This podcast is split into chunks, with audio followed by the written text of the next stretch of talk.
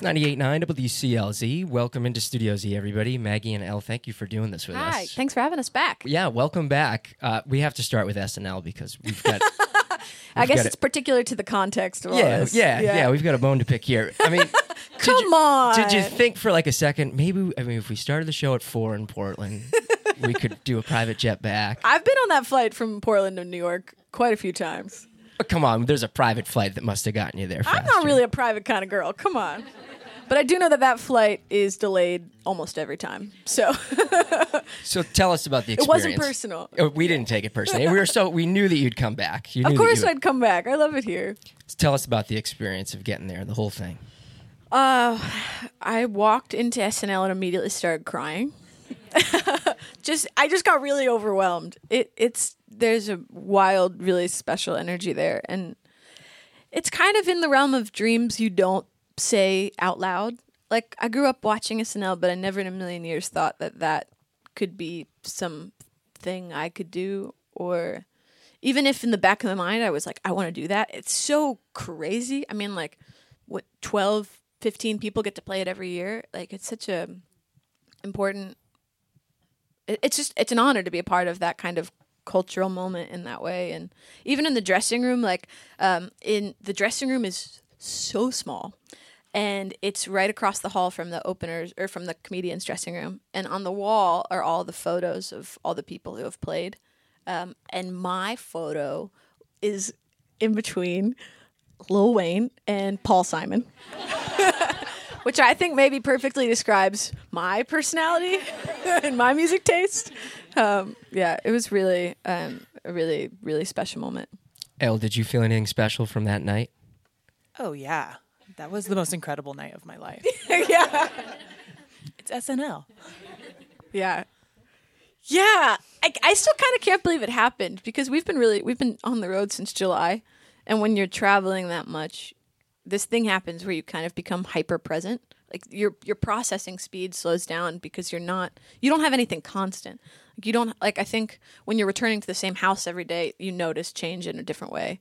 But when you're constantly moving, it you're kind of just trying to keep your life together and feed yourself.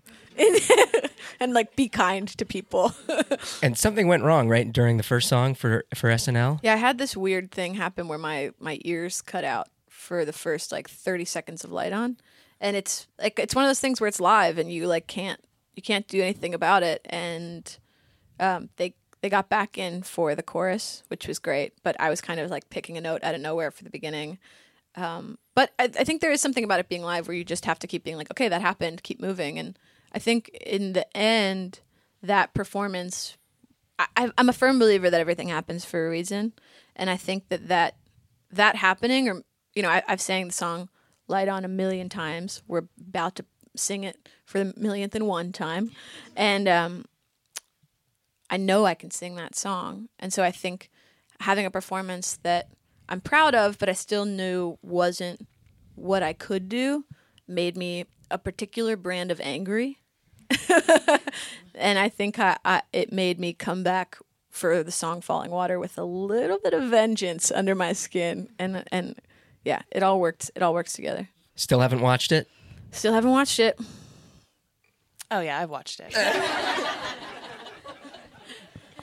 Rostam and I decided we we made a pact. Rostam's my friend, um, who I wrote and co-produced that song with, "Falling Water," and he came to play piano with me, and he's in one of my all-time favorite bands, Vampire Weekend, and we went for a long walk the next morning through the West Village. He was strangely having a cupcake craving, so we went for a walk, and um, we made a pact not to watch it for a little while because I think you know it's it's the same like when you name something, the essence of it changes, and I think being in a moment is different than watching yourself in a moment, and I certainly know that from going through the whole like Pharrell viral video thing. It watching yourself feel something changes your memory of it, and I think memory is particularly delicate, and I'm trying to respect it as much as I can.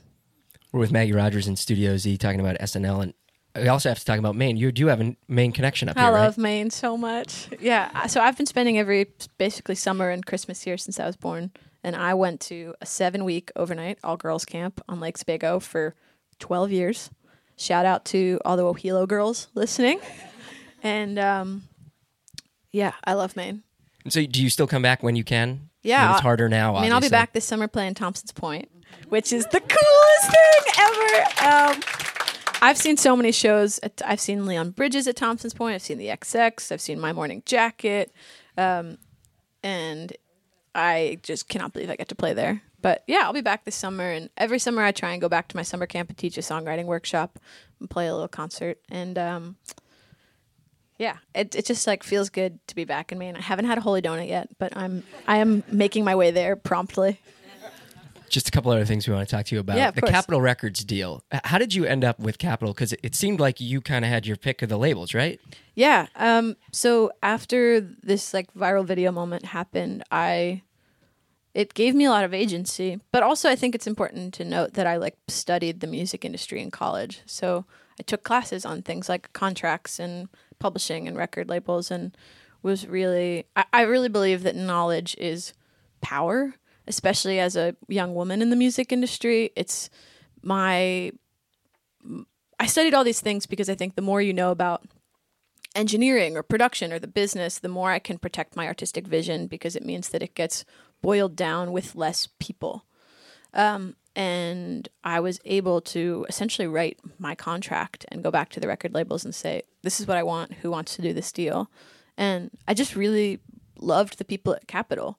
Um, and they have been a really great label home. But I guess I should say that they they are my label home, but they also I signed a licensing deal, not a record deal. So I own I have my own record label and I own my masters and have sort of given them the right to borrow them for a couple of years.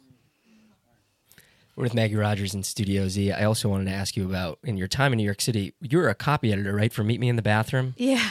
Can you talk about that experience for people who don't might not know about that book? Yeah, so Meet Me in the Bathroom is this incredible book by Lizzie Goodman, um, and it's an oral history of rock and roll in two, in New York City from 2001 to 2011. So it starts with like the Strokes, the Yeah Yeah Yeahs, the White Stripes, the Moldy Peaches, and then goes sort of through uh, the gentrification of Brooklyn, the birth of the indie rock scene. You've bands like Grizzly Bear and Vampire Weekend, sort of towards the end of the band, TV on the radio. Um, and these are all bands that I grew up listening to and loved. And I got an email the summer after my freshman year of college from Lizzie Goodman that was just like kind of out to all students in the music program being like, "Hey, this this woman's looking for an assistant."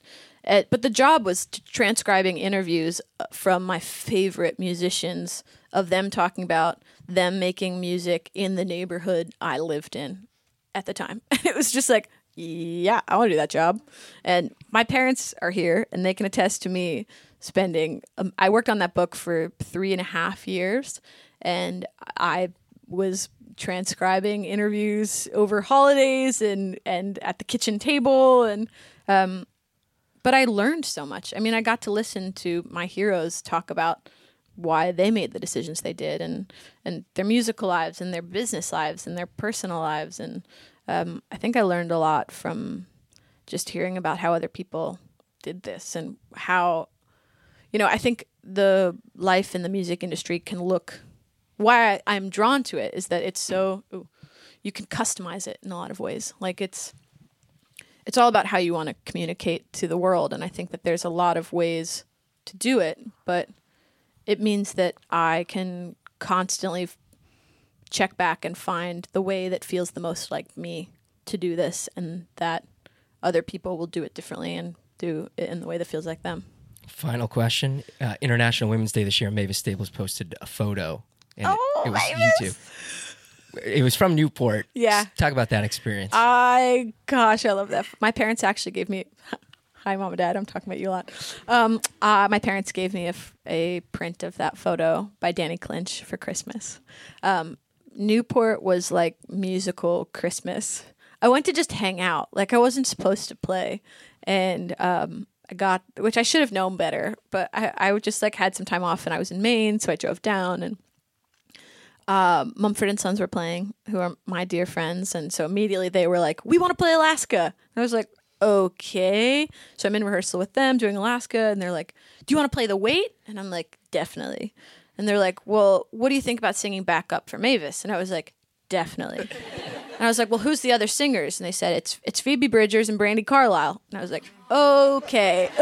so suddenly, I'm singing in three part harmony with one of my dearest friends, Phoebe, and my, one of my musical heroes, Brandi, for Mavis Staples, and it was just yeah, it was it was awesome. It was great. We're with Maggie Rogers in Studio Z, sold out show tonight at the State Theater, show at Thompson's Point in July. We're so happy that you're back. You want to do one more song for us? We would love to do one more song. Thank you.